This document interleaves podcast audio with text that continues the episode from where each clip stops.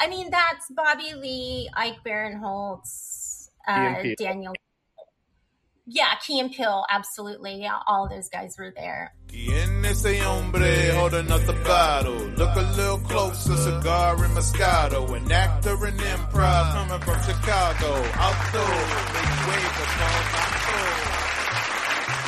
Hello, everyone, and welcome. My name is Paul Vato, and welcome to Paul Vato Presents, where my guest today is Brandy Stillwell, comedic actor, writer, author. Uh, let's get to know Brandy. Brandy, welcome, and thank you so much for doing my show.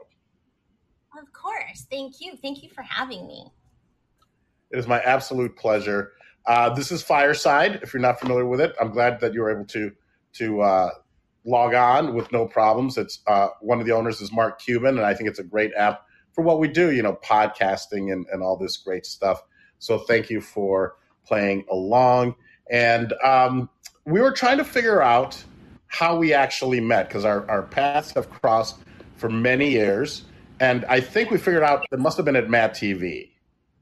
Yeah, uh, definitely because we were we were torn between Mad TV or iOS rest in peace. Um, but I think I think I knew you from I met you or I would see you on the floor at during tapings at Mad TV, and then uh, then years later I would run into you at one of my theaters at IO West. Rest in peace. Rest in peace. I I love how you put that in your bio. Anytime you mention IO, it's followed with rest in peace. that was Did was with my church for so many years. I mean, everything in LA is expensive, but you could if you knew where to park in Hollywood, you could park for free. If you were a student or performer, you either got in discounted or for free. And then the bar there was so insanely cheap. And there was nothing else like it in town. And so if you didn't have anything to do on a Friday or Saturday night and you couldn't get a hold of your friends, you could just go to IO and you would always know somebody. Um, and you could spend all night laughing your ass off and hardly pay any money. It was fantastic while it lasted. It really, it really, really wasn't for us. It was like a second home because when I got to LA in right around 2000, it was like going somewhere where you may not know the people, but we knew the comedy. Uh, we started doing our show "Touched by an Anglo" there when we first came out, and then and and that's how we got you know agents and managers and all that. But it was like a like a little slice of Chicago where we felt you know comfortable. You know, LA can be overwhelming and daunting, but because of of uh, IO, it was everything that you said and right. We were able to drink for relatively relatively cheap and park where we you know when LA is such a driving city that it was nice to have something like that. So that's wonderful how did you end up on, on Mad TV? Um, I was working at a post house called Post Logic. Rest in peace. Uh, everything's dead and gone. Um, but I was, I was like the, the the point guard for three different shows at Post Logic, which was because uh, I'm super old. Mr. Show, uh, gosh, uh, David Cross, Bob, Bob Odenkirk, such a phenomenal show. Uh, Miss, uh, the Jeff Foxworthy show and Mad TV. And the Jeff Foxworthy show stole me because they didn't have like a post supervisor. And I went and did that. Uh, like they snagged me like in the, the second season of it and then it got canceled. Then um, I took a, a job at some some other post house. I was only there two weeks. Everyone got really mad at me because it was like Super Bowl time and I filled out the squares and then I won. Uh, like I won the big lottery uh, on the square thing. And then I got a job at Mad TV. Uh, so I took my money and left. But in my interview, uh, the associate post producer, her name was Charlotte, she had left Mad TV. She was leaving to, and I was her liaison at at Post Logic at um, before I'd left for Foxworthy, and she had reached out to me because she was she was leaving. She was trying to save her marriage, and had brought me in to replace her because I knew the show, uh, and then I also knew how to post supervise. And so I went in and I ended up meeting with Fax and Adam, who created Mad TV. And it was, um, I, I make a lot of bad decisions, wrote a book about it. Um, and that particular day, I had on a lime green cardigan, like Argyle sweater that I'd never worn before with like the shell underneath it. And so there was like little floaties that kept coming off of it, little flyaways, and they were getting caught in my mouth and in my eyelashes. And I'm trying to like pretend like this is normal. And if I got up from the couch, you could see where I had been. There was like a body outline of like my back of the green argyle. But I was so just I was so distracted in my interview with them because they had like a three foot tall bust of Elvis and it was made out of gun ammo and cigarette butts. And so between the floaties, trying to like talk and like pull like weird fibers out of my out of my mouth, I'm still obsessed with gun ammo, cigarette butt, Elvis Presley. And I kept getting up in the middle of my interview, like also trying to like not have stuff in my face and mouth, but still like, what the hell is this? Because this is the most brilliant thing I've ever seen. And I think they appreciated uh, my weirdness. Um, for everything that was going on around them and they had toys in their office and you know i have toys here and it's just you know that's who i am and i base that's how i got it. I think it was a shoe in but they were also like you know with the cardigan sweater incident i think they were kind of afraid of me. But i ended up being at mad tv from episode uh 315 to episode 922 so i was there um, um, uh, post super post supervisor, associate post producer during that time. So well over hundred episodes. Wow. So so from like what years to what from what year to what year were you there? You're asking me to do math? Um, yeah, uh, it was the late 1900s, Paul. the late, I love that. The late 1900s. Yes, yes, it was. Uh, no, it was the mid 2000s, wasn't it? Oh yeah, maybe you were. Yeah. No. Yeah. Yeah, you're right. Let's not do yeah. math. Well, I, I, I'm trying to figure out if mid 2000s is actually like 2050 and it hasn't happened yet, or if we can say 2000s for 2005, 2006, because I feel like that's about when I was there. You know, hanging out with with Bobby Lee. Yeah, I mean that's Bobby Lee, Ike Barinholtz, uh, Daniel yeah, Key and Peele, absolutely. Yeah, all those guys were there. Rob Peterson. Even though I was I was post, if I had we did pre tapes, you know, we would shoot on third, you know, every Thursday we shot pre tapes. Every other Friday was pre tapes, and then so not only would I have to get an episode out and on the air, but I would also have to, um, uh we would also have to get the pre-tapes edited for the playback on every other Friday night for a live taping to get the laugh mm-hmm. track. I mean, we still sweetened it with a sweetener, but you know, the base of it was a laugh track. And you know, if people were, if the audience had been lined up since three o'clock that afternoon, we'd start taping at five thirty. And here I'm trying to play a a sketch back at like eleven. Nobody was laughing. those, those, could be, yeah, those could those could be some long days. Uh, at least I was always able to go and hang out and maybe take a nap in Ike's uh, uh, dressing room or or use the facilities in Bobby's. Ike was always like, "Don't use the bathroom here. Use it in Bobby Lee's," which was I thought was always fun. So that's you know I think that must have been when we first met, and then of course uh, Improv Olympic uh, in, in, in the rest in peace in the in the latter years. Uh, did you study at the IO uh, or Second City as well, or Groundlings, or did you do any, any of the LA improv schools? I did. Um, uh, I've studied at Groundlings, UCB, graduated from IO West, rest in peace, and Second City. So yeah, alumni. Wow.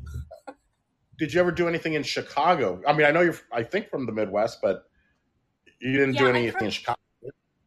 No, I came um, after I left KU, it, I did two seasons in uh, film school in Rockport, Maine. And between seasons at film school, I did an internship at New York City. But again, you know, I had weird, dumb stuff that would happen to me all the time. And even the people in New York were like, fuck Seinfeld or Stillwell because I, I mean, I could go to lunch and come back with like pigeon poop on my face and my head and you know, try and give a homeless person like, here I have part of my egg salad sandwich. Do you want some? Only to find out that they hated egg salad and they would just chuck it back at me. so I always had something. Um, but I, the thought of doing comedy was not, you know, I was like, I'm gonna be a writer. I'm gonna be a producer. I don't know what I'm gonna be, but I kind of fell into post. And then that's how like so when I ended up in LA, everyone's like, "Oh, well, you know Post," and I was like, "I don't want to do Post," and but that's where the beginning of my career had started was in post production. What were you doing but, then on, on, shows like American Dad and uh, Family Guy? Was this in, in, in, Post as well, or were you writing on on those shows? Um, after I left Mad TV, Alex Borstein, like they had just Fox had just resurrected uh, Family Guy from the graveyard. And so they were starting it back up after it being dormant for like two years. So I was there. Gosh, I can't even tell you the numbers. I, I came in on episode 301. Um, but I have no idea where I ended because it's animation and it's like you could like if so I was a script supervisor. So if you I could have I could be going in, you know, we would table read on a Tuesday, record on Thursday, but then I'd also have an animatic, a, a blue script, a, a pink script, d- the different episodes at different stages that we had to do, you know, uh, pick up. Or if Adam West didn't live in Los Angeles, I think even I think he lived in Indiana, and so he would fly in, and so I would just have everything banked and organized. So I would sit in the record booth with Seth, and I um, it was so it was just Seth, myself, and um, our uh, recordist, and then um, uh, but I don't know how many episodes I did. I do know at one point my biggest claim to fame was I think we had counted like right when I left, I did over I was part of recording over 11,000 lines of dialogue and I only missed one line and it was Adam West. And I was picking up, he was getting ready to leave, and Seth asked me a question, and I was answering it. And then somebody else asked me another question, and I was trying to get back to Adam, and he had left. And but luck that was on we were doing a pickup on a Friday and he wasn't flying back out until Tuesday. So he came back in on Monday. So it was like, oh, but still, I missed one out of 11,000 lines of time. wow. That's pretty impressive. That's yeah. amazing.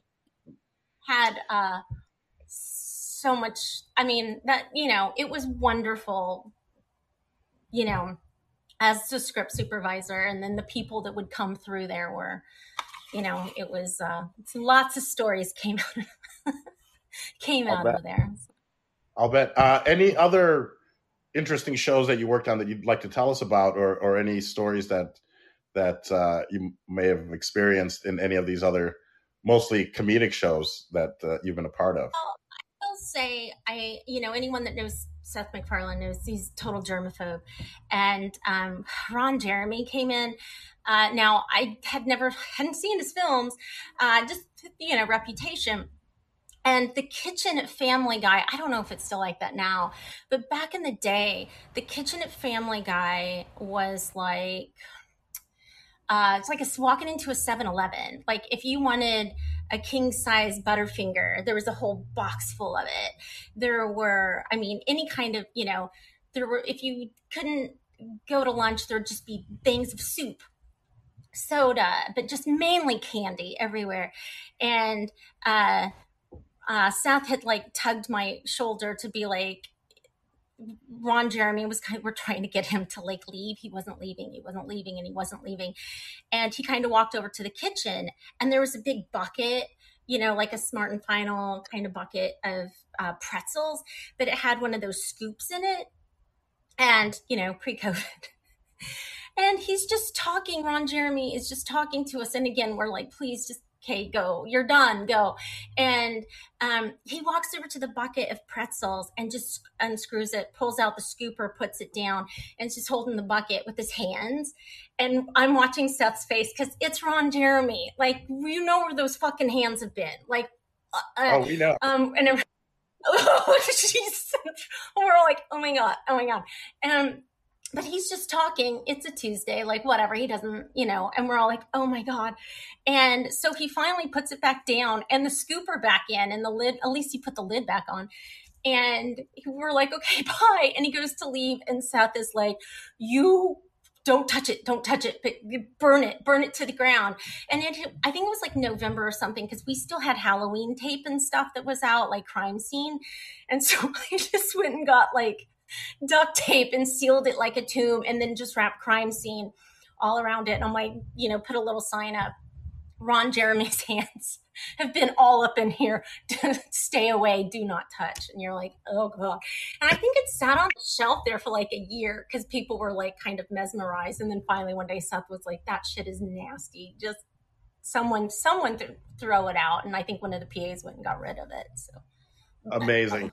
Amazing. Well, I think that was his MO because I'm trying to remember where I first met Ron Jeremy, and I guess everyone has maybe some Ron Jeremy stories. And I, I want to say it was probably like at the upfronts, if that's what they're called, you know, uh, for for for Mad TV, because maybe he'd made an appearance, so he he'd been invited, or maybe if, if you're part of some organization, you, you're allowed to to go. But basically, they were like, he just comes here to eat. He just you know, so he doesn't have to pay for food. So I think that that was kind of his mo is he would just hang out, you know, whenever there was some kind of Emmy event or I, I don't know if he was a member of the Academy. I mean, he is an actor in film, like you said, film. Um, I uh, think after that, Seth was like to the writers, no, you know, if you know, because you know, we would do stunt casting. So if somebody wrote a joke with Ron Jeremy, you would bring in that actor. If it was the cast of 90210, you would bring in, you know, Jenny and Tori and Jason, you know, to to do mm-hmm. that. So he was just like, no more Ron Jeremy. I mean, towards the end, there were there were several actors, several people that were just banned from coming, and he was he was one of them. Well, oh, I'm like now I need a Silkwood shower just talking about it. I'm like, ah, I can't get the water hot enough. well, I also read not to keep bringing him up, but I also ran into him uh, when I first started dating. She's my ex now, and we were at Rock and Roll Ralph's, and I see oh. Ron. I, am sure I just ran into him, but uh, probably at this Mad TV event. So I, I go, "Hey, Ron." He goes, "Hey, Paul." We just chat. I go, "Oh, this is uh, my." I think I said girlfriend. This is my girlfriend Sarah, and uh, you know. And then afterwards, and he's like, "Oh, hi." I think she shook her hand, and I was like, "Whoa, okay, well." You know, she she shook his hand. Uh, I didn't stop her because uh, we just started dating. Who am I to say no? And then uh, when when he left, uh, she goes, she goes, how do you know Ron Jeremy? And I go, wait a minute, how do you know Ron Jeremy? Because I'm like, how did she know who he was? Like she must have been some kind of pervert. So uh, so yeah, that, those are a few stories. And then I last ran into him maybe three years ago, and, and uh, probably not a good advertisement. I, I had him hold one of my cigar boxes and we took a photo at an after party. But this is probably f- maybe four years ago in L.A. And then uh, yeah, haven't really seen him since. Who else was banned? Is there? Can you tell us who else was banned? I think he's in prison now. I think I don't know. I believe so. I think so. Um, so yeah. I'm, I'm anyone else? That, anyone else that you can tell us who was banned from uh, uh, Family Guy or? Uh, no, I, okay. I would only say Ron Jeremy. He's in prison. Um, oh. I just remember uh, uh, Gene Simmons came in and he was just being so gross and like n- not like no one was impressed. Like you're like, huh. Um, but I just remember in the record booth we had uh, glass uh, windows. I mean they're soundproof and everything, but he was talking and everything, and he leaned up against it and when he walked away, there was like a weird hair stain on the glass.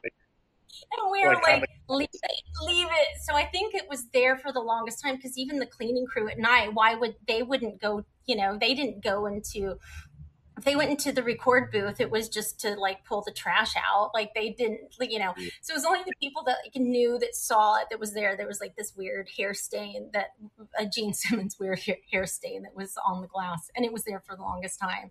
So if I walked by it, I was always like, ah.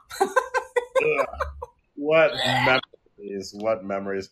Um, I mean, yeah, there were there were probably people like that, but I think that you also met maybe some wonderful actors and comedians because I saw a photo of you with Betty White, and I was I I think I saw that somewhere. What was you know? Were you guys friends? Did you guys? How did you guys get to know each other? Or was she also um, banned from the shows? No, I'm kidding. Uh, we had her banned. You filthy potty mouth. No. Um, Good. Every time I worked with Betty White, and I'm gonna cry.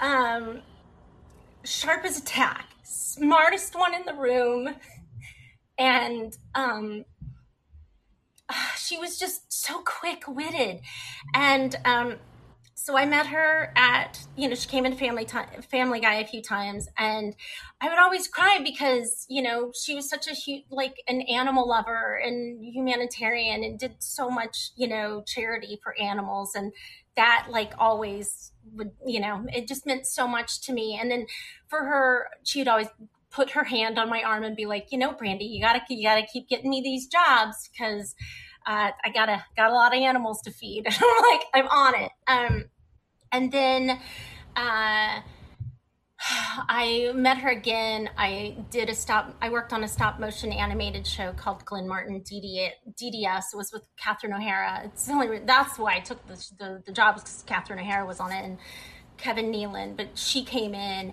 and I had done a tournament, an improv tournament. It was a um, it was a quad. It was a quartet tournament. I think at IO, okay. and so it was like a four person team and it was just you know single elimination like you know it was like an ncaa basketball bracket you know to kind of get to the, the last two. And uh, we had called ourselves my dinner with betty and it's a picture of her eating a hot dog. And um, i was just like you know and i brought in my that improv poster of uh, my dinner with Betty. It was like a one off team, and she signed it for me. And I was just like, oh my God. I mean, I have her, she's signed a couple of things, but that meant so much to me. Um, she was just, she was a good person, just a a good you know you always hear don't meet your heroes and trust me um, uh, i met one of mine at family guy um, who let's just say uh, his initials are CC and he was on SNL. Um, and he was just awful, but uh, and it destroyed me as a human being because I had such a crush on him as a child. But then you know, here's Betty White, and you know, when you hear that saying, "Don't meet your heroes," that always disappoint. Blew my expectations. Like everything you would hope and want her to be, she was and more. So yeah. Oh, that's wonderful. That's wonderful. Well, uh, maybe one day we can talk about CC, but I'd rather leave this on a high note. You know, I know. Yeah, I was like, wait a minute, is it CK? No, no. yeah, yeah, I know exactly what you mean now. Uh, it's and that's such a shame because I have heard, I have heard horror stories, but it's wonderful that you had this great connection with Betty White because I mean I never met her, but it's one of those big regrets in life where I, I wish I wish I would have, you know, because well, a I love old people you know to begin with, but to have met somebody like Betty White, who was uh, such an icon and and uh, a brilliant actor, and then became a brilliant comedic actor, and like I said, so sharp that's how you know being a family guy is how i met carrie fisher and she played peter's boss angela and she was always a handful uh, but you know it's fucking carrie fisher and just meant so much to me. And we had phyllis diller and charles durning and it was just like oh my god you know i mean every now and then i mean it's a, it was a job and there was a lot of you know drama and heartache that came with that that job and disappointment. But at the same time every now and then you'd be like holy shit like here's charles durning like like teaching me how to make sailor knots that because he carries string like or like little rope in his pocket. And he would like well he would be waiting in our little lounge area before he'd go in. He'd be like making sailor knots and like, come here, let me show you how to make sailor knots. And I was never any good at it, but you know, it was just those kind of things that you know I will take with me to my grave because, and you know, you got to be like, how freaking lucky am I? I'm so lucky that you know this amazing person and you know it's teaching me how to make a sailor knot so wow amazing now um it, it's it's so weird it's it's it's great that you know like who all these people are you know like phyllis diller and things like that because you look so young that that it's like how do you know all these people but it's that's amazing my whole body sounds like a haunted ship so yeah yeah yeah Well, that's that's wonderful. Thank you so much for sharing and, and sharing a lot of those uh, inside stories, the good and the bad and the ugly and whatnot. Um, but now let's. Uh, what should we talk about first? Your DC comic or your book? What would you like to talk about first?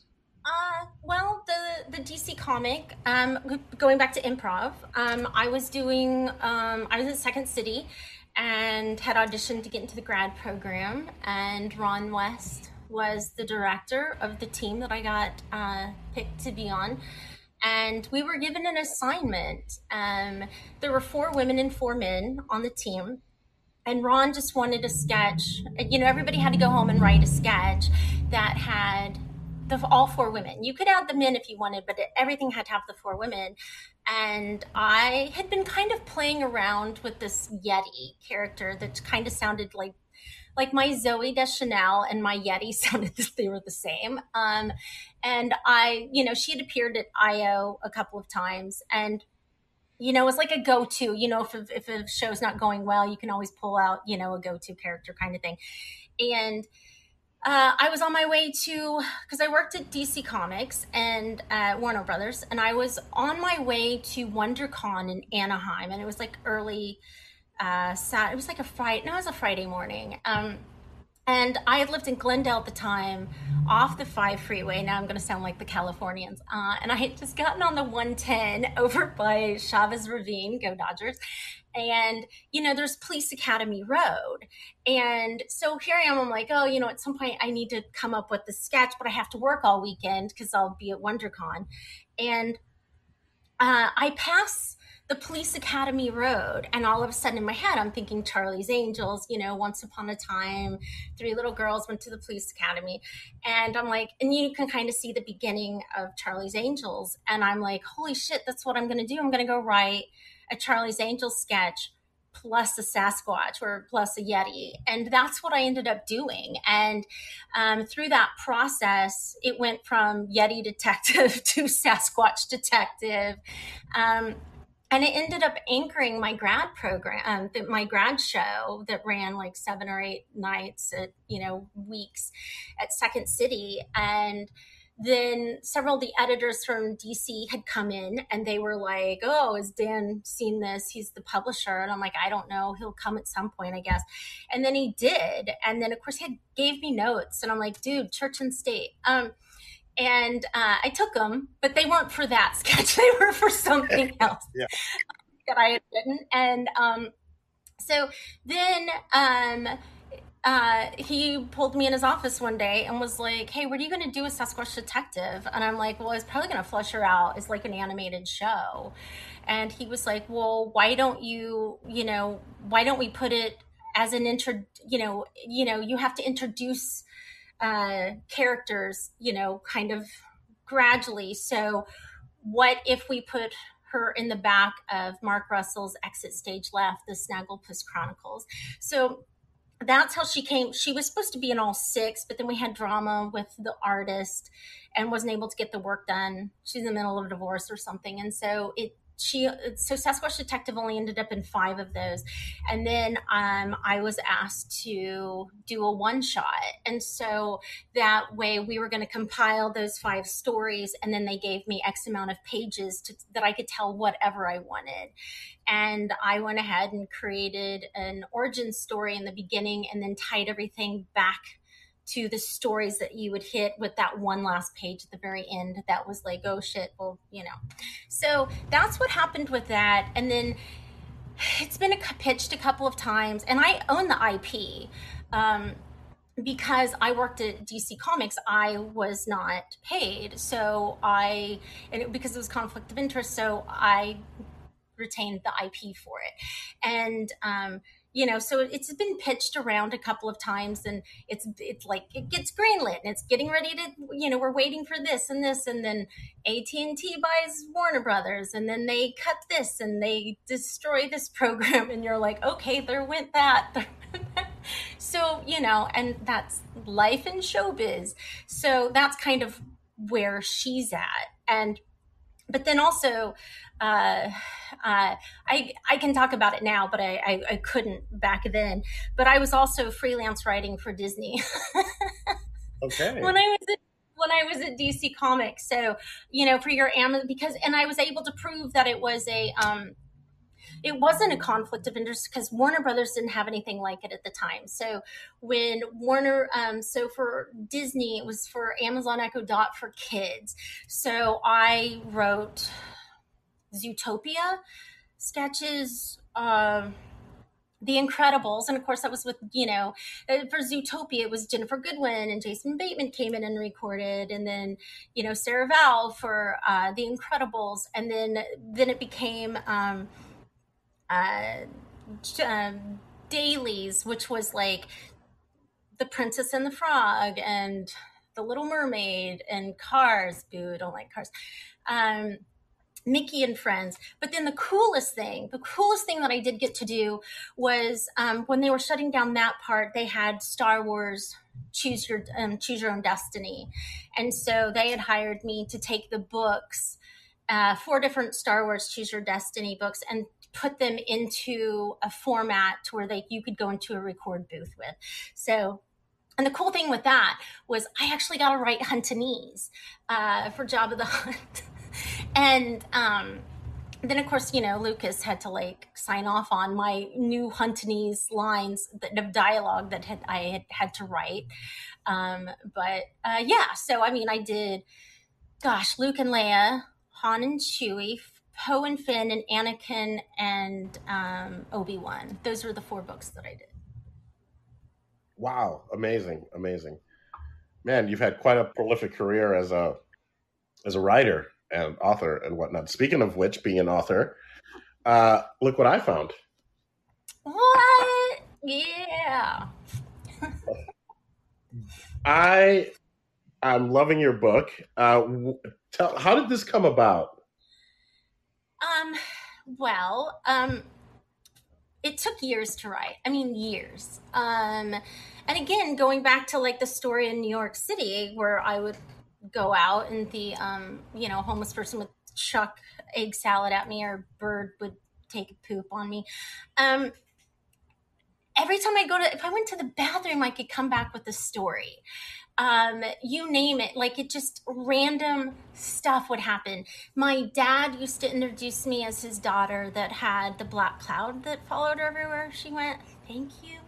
Um, so if I went through a breakup or something, and or if I had acne, um, and I didn't want to go out on a Friday or Saturday night, I would just write, and I would write, and I always had journals. Oh my god, I bet I have like fifty or sixty journals in my apartment, and I would just write stuff down, and then, um, then you know if you know, then every now and then I would pull out my computer and start writing these stories. And so for the longest time, the name of the book was called Jesus Hates Me.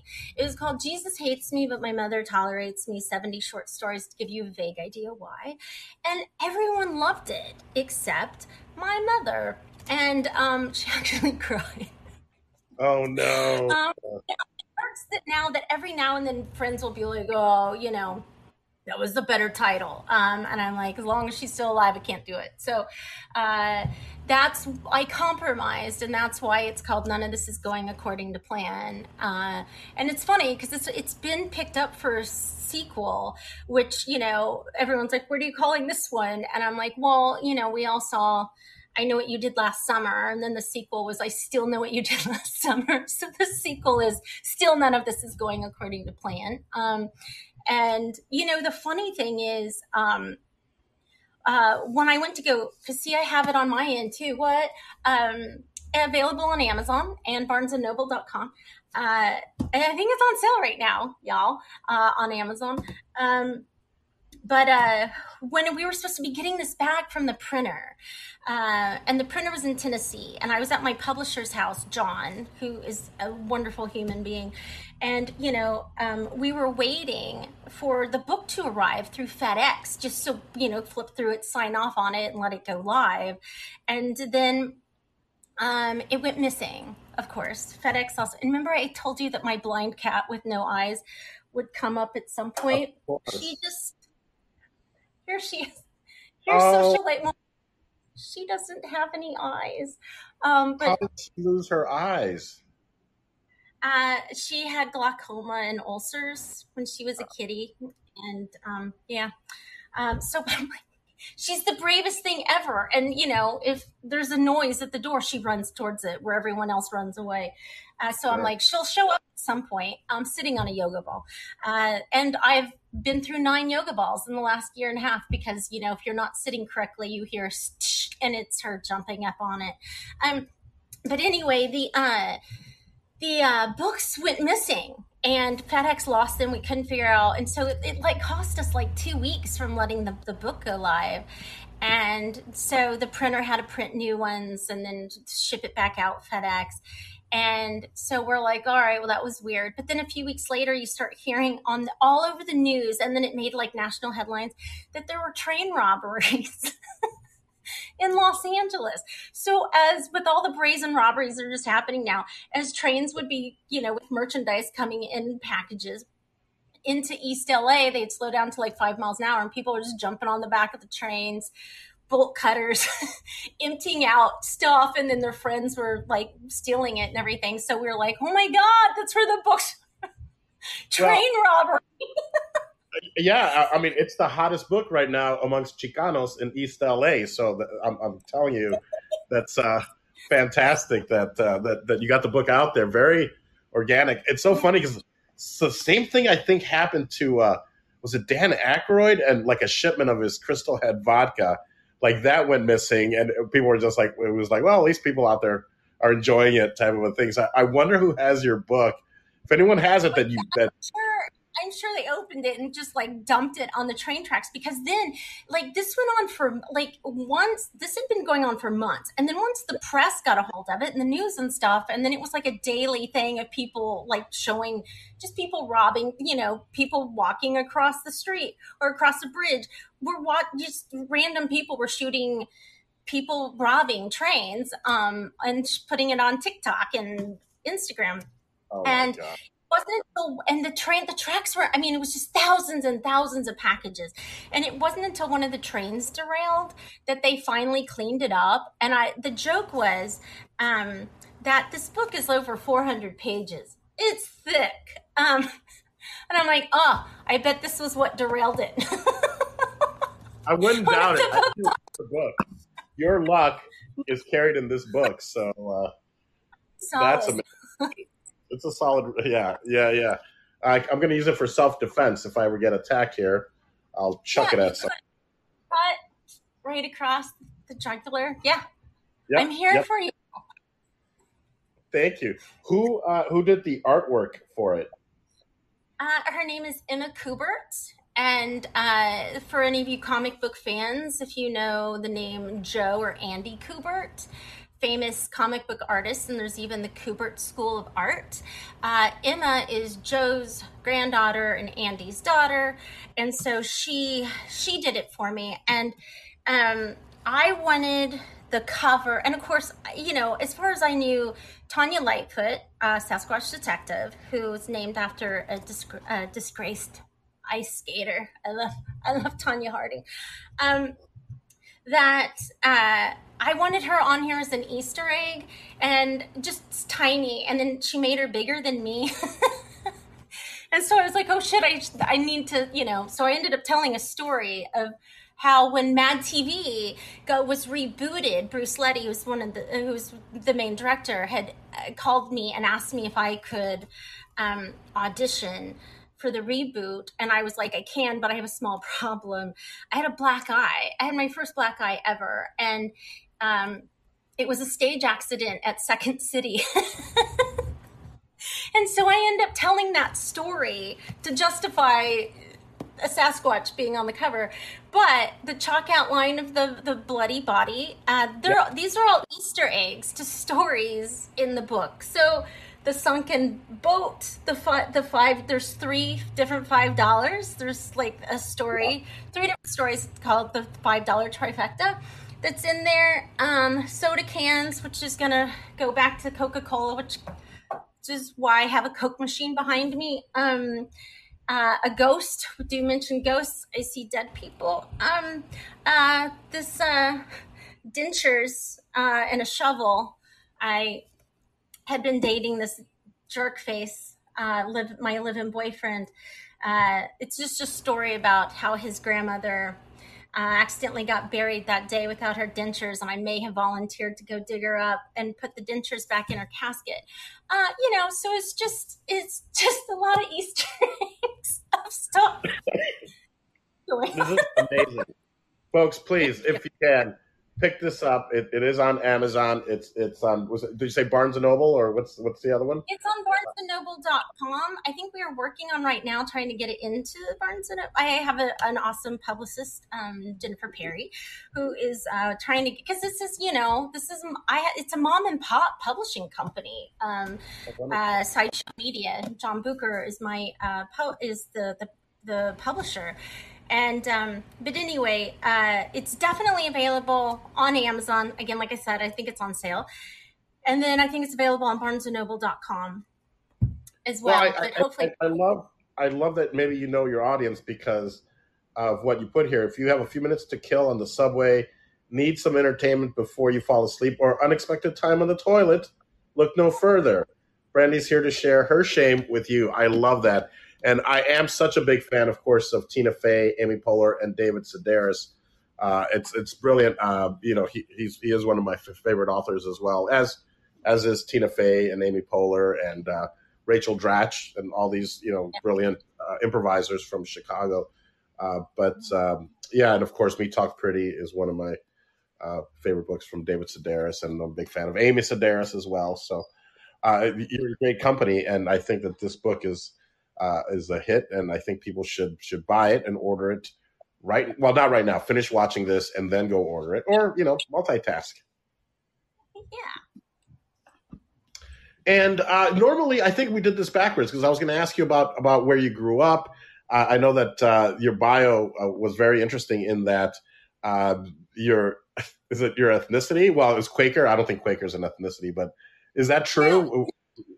Well, no, I I grew up uh, Cherokee Indian, and then but I'm we grew up Quaker. So like my mom, my mom's hundred percent, so I'm fifty. So, but you know, so we have. Indian heritage, but at the same time, my dad's Irish, and it's like, hey, we need to you know instill values or something uh, in these kids. Um, and so we went to a friend's the friends church rose hill kansas. And that's so i mean as kids we went to um, we were quakers. And I just remember as a kid, because again, I'm obsessed with cemeteries and I love taking photos and uh, I just love going to cemeteries. Um, and which came in so handy uh, during the pandemic. like, hey, nobody has COVID here alive. Uh, you can't get me. Um, and um, but as kids, we were our chores as Quakers. Uh, every family had chores, and ours was to take care of the local cemetery. And I was just obsessed with children's graves, and so I always made sure they were clean. Um, or and I would pick dandelion. You know, my mom, my parents are like running lawnmowers over here. It wasn't that big of a cemetery. It's just like maybe two eight two or three acres, but you know, I'm out picking dan. You know, with a little paintbrush, making sure all the babies' graves are are clean, and then putting little dandelions on their graves for them. So hobby. You gotta have a hobby, even if you're five. so, and, and what what better hobby than than hanging out at a cemetery cleaning children other children's graves that died in the 1800s in off of a dirt road surrounded by a cow pasture. Yeah, what's up, Kansas? uh, you know what? You've described ex-wife's uh, family farm in Mount Hope, Kansas, which is right outside of Wichita. Uh, yeah. You know, they had a land grant back in the 1850s by like President Grant. They so uh, they have they have, I believe, or they had the oldest wood frame house in Kansas on this property in Mount Hope, and on that property there is Star Cemetery, which is exactly as you describe it. It's a it's a, a small patch of land, I don't know, maybe an acre, uh, with family, but they donated it to the count. They donated it to the county, and um, yeah, it's it's. Uh, uh, I think the county now takes care of it, but it, it sits on their land. It's it's uh, and you see all these headstones with you know deaths from the 1800s, mid you know early 1900s, and just so much history there. So there's something very appealing about that uh, cemetery, those cemeteries. Yeah, yeah. Amazing, amazing, um, and uh, and you grew up in Kansas then. Yes have you done anything with because there are other famous people from Kansas, correct? I mean, isn't like Sudeikis from Kansas and and uh Eric Street, Paul Paul um Paul Rudd. Um yeah, I remember I'm just gonna keep. I'm just like I'm doing a Harold. I'm just bringing stuff back. Uh, I remember I was doing a, a tournament, a state tournament, and it was like whatever state you were from, you were kind of thrown together. And there were three or four of us from Kansas. And I remember we were like, how do we get a hold of Sudeikis, Rudd, mm-hmm. and Street, and we can dominate?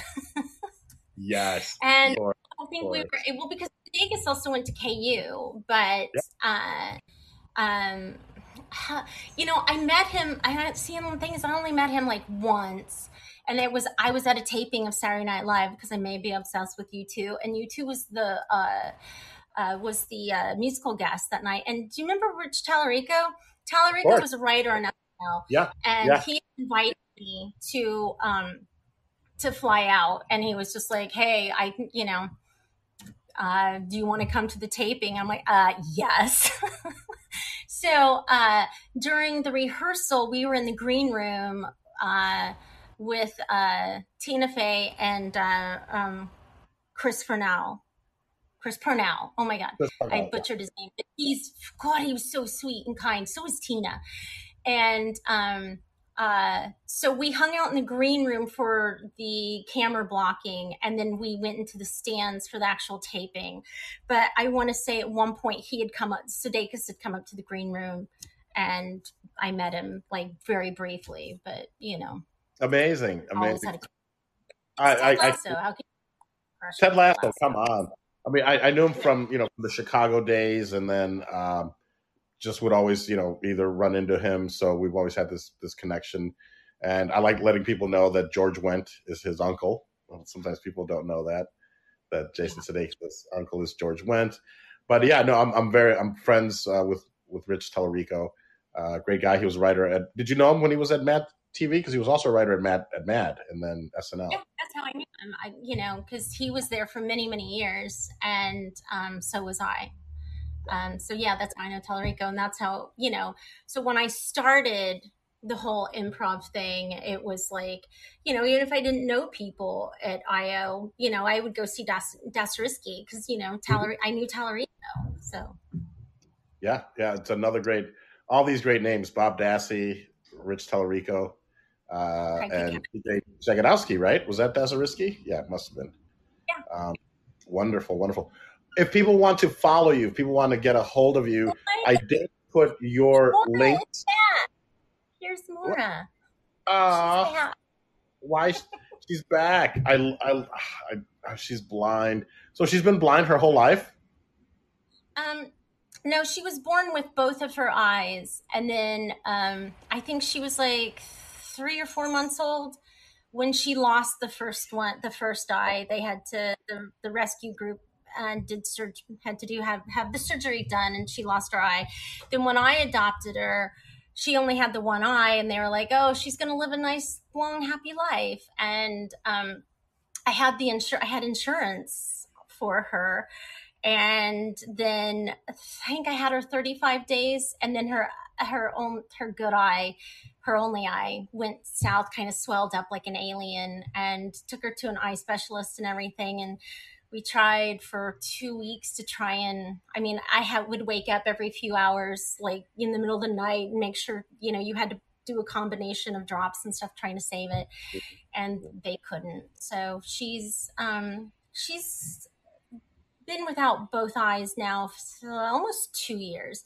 But the night that she came home from the hospital she played for like nine hours straight and she's super smart. She loves crinkle balls. She'll take them into the bathtub because she can control the roll so every night i take a shower i have to check the bathtub for toys oh, so she just takes stuff in there um, and will play with them for hours. So, I mean, she has other toys and stuff, but she loves the bathtub. So, she's very smart. That's, that's amazing. Brandy, thank you so much for, for taking uh, time out of your busy schedule to be here.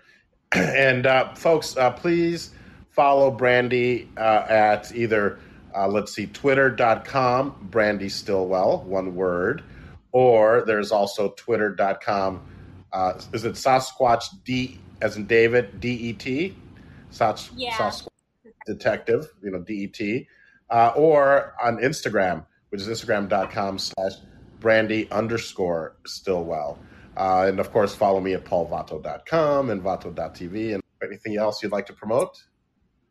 Um, no, I just, you know, the, uh, I, I think the theme of this book is um you know i was always that person that you know like if there's a race uh, i was the one that always came in like fifth or seventh or ninth you know you i could be racing with 2000 people but i'm like fifth or seventh or ninth and you'll never hear about me and that's because you know I fell in an open manhole, or I didn't read the directions correctly, or I made a right instead of a left. Um, but I think the the main point of this book is that if you get knocked down seven times, you got to get back up eight. You just got to keep getting back up and get back up and get back up and get back up. And you know, it's Talarico that you used to always say to me, you know, it's not a race. It's, none of this is a race, Brandy. So um, you just, you know, and I'm like, so kind of taking, you know, as an improviser, you would always want to take as much information you know you don't want to be craig cackowski you don't want to be rich talarico but you want to take a little piece of Kaki, a little piece of Talarico, a little piece of Dassie, uh, Ron West, and then make it your own. And, you know, because you have your own DNA, but if you can take a little, you know, knowledge from uh, an education from other people, Jamie Moyer, and um, make and become your own person. But again, life is tough. Life is the road is never ever freaking easy. Well, it is for some people, but not from this one. And that's why I'm just, you know, the motto is you get knocked down seven, you just got to get back up eight. So amazing. Well, I think as long as we take, amazing, amazing. That's it. As long as we take that DNA from those wonderful people and not Ron Jeremy, I think we'll be okay. Uh, lots and lots of hot water, soap, and hand sanitizer. amazing, amazing some bleach too. And some bleach, and some bleach. Well, uh, Brandy, thank you so much again for being here. Uh, I appreciate your time, and I would love for you to do this again if uh, you know if you'd like to promote anything else, or if you'd like to catch up again. Uh, you are yes. truly an inspiration. Thank you, thank you so much for having me. Thank you for it was such a nice surprise to see. I'm like to see you in my inbox. And I'm like, oh, Paul, what's up? Yeah, I would love to do this. This was so much fun. Thank you. Thank you. You got it, my friend. You got it. All right, folks, the show has come to an end. I want to thank everyone that was here. And of course, for anyone that listens to it on the replay. Thank you guys. Yeah. hombre holding up the bottle. Look a little closer, cigar and Moscato. An actor in improv coming from Chicago. Alto, make way for Paul Vato.